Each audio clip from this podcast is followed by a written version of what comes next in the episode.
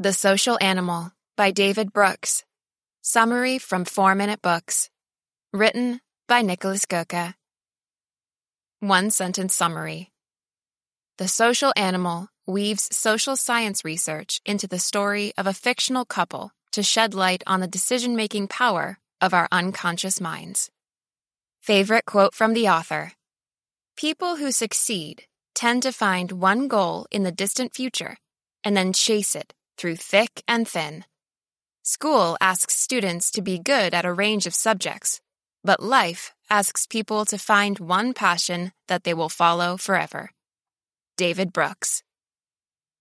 New York Times columnist David Brooks loves blending fiction and nonfiction. In this book, he does so by creating fulfilling lives for an imaginary couple, Harold and Erica. As the author explores his characters' life trajectories, he references scientific studies that relate to Harold and Erica's development and outcomes. Harold and Erica are raised in different family structures. Their socio-economic and educational backgrounds differ, and yet, they share a number of character traits. Both are honest and dependable. Each overcomes life's inevitable hurdles by recognizing their weaknesses and persisting after setbacks. Harold and Erica are thoughtful, empathetic, and possess wisdom we can't learn in any classroom. What shaped and led them to thrive? Our unconscious mind guides much of our behavior. In The Social Animal, we learn how Harold and Erica shaped theirs to develop a powerful combination of healthy character traits and street smarts. Here are three lessons I've learned from this book. 1. Learning is not linear. It is a process of forward, backward, and side steps. 2. Changing your environment is more effective than willpower when cultivating new habits and behaviors. 3. Humans follow seven unconscious structures, so called if then rules, when framing a decision. Every action radiates and influences others.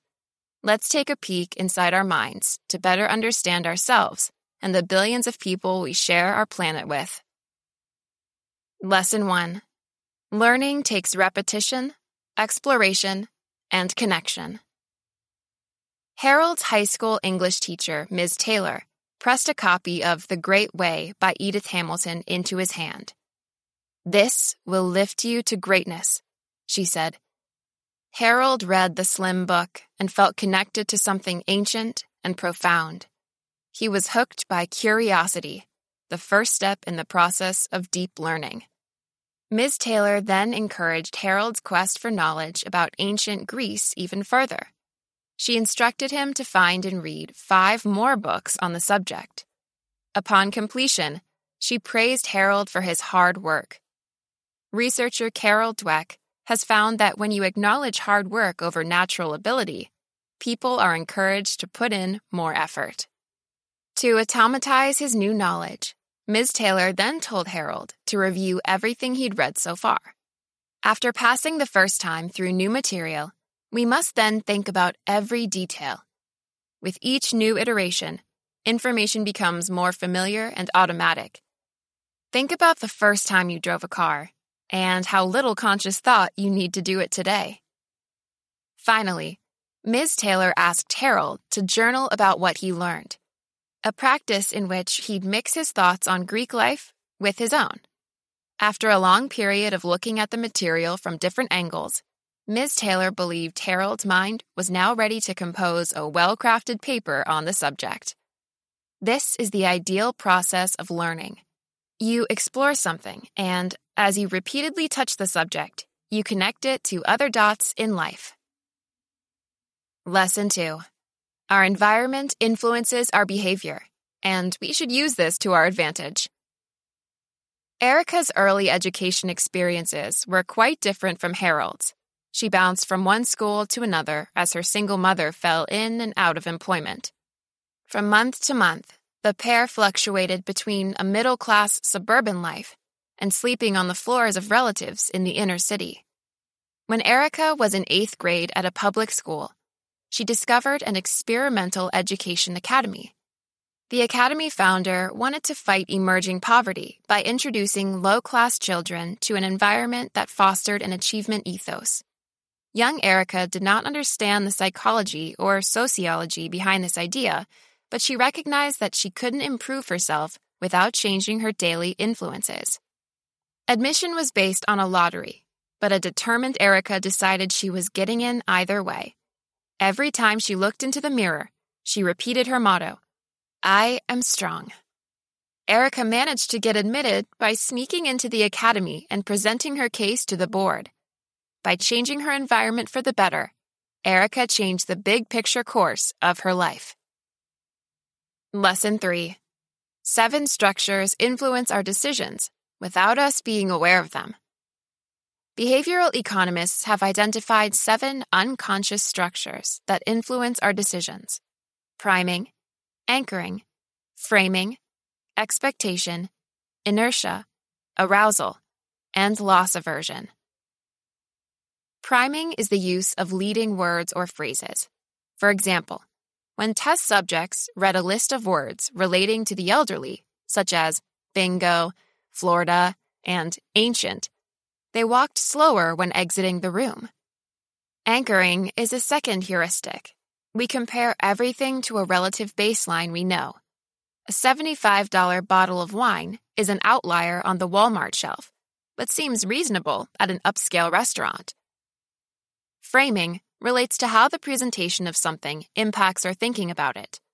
Would you be more likely to purchase a lottery ticket if you knew there was an 85% chance of losing? Or if the sign read, 15 out of 100 tickets win? Expectation leads us to anticipate a certain outcome. When a doctor tells a patient the medication will reduce their pain and gives them a sugar pill, many report an increased feeling of wellness. This is called the placebo effect. Inertia keeps us on repeat. Do you know anybody who eats oatmeal for breakfast every day because that's what they've always done? Change takes energy, and when we're comfortable, we conserve it. Arousal sparks desire. There is a reason beautiful women market products to men. When in a state of arousal, we're more apt to pursue an action. Finally, none of us like to lose. Loss aversion makes us sell declining stocks that earned money in the past. We fear coming out of the transaction with a net loss instead of a net gain. Our unconscious minds run these heuristics while our conscious thought remains unaware of what's happening below the surface. Now that you know they exist, you can ask if they're influencing you for any decision. The Social Animal Review what an informative book for those who are interested in human behavior and creating environments that encourage flourishing. The social animal explores parenting, education, love, family, culture, achievement, marriage, politics, morality, aging, and death. There is something for everyone in this comprehensive study of life. Who would I recommend the social animal summary to? the 21 year old college student pursuing a degree in liberal arts, the 54 year old politician looking for innovative methods to improve social relations, and anyone wanting to better understand human behavior.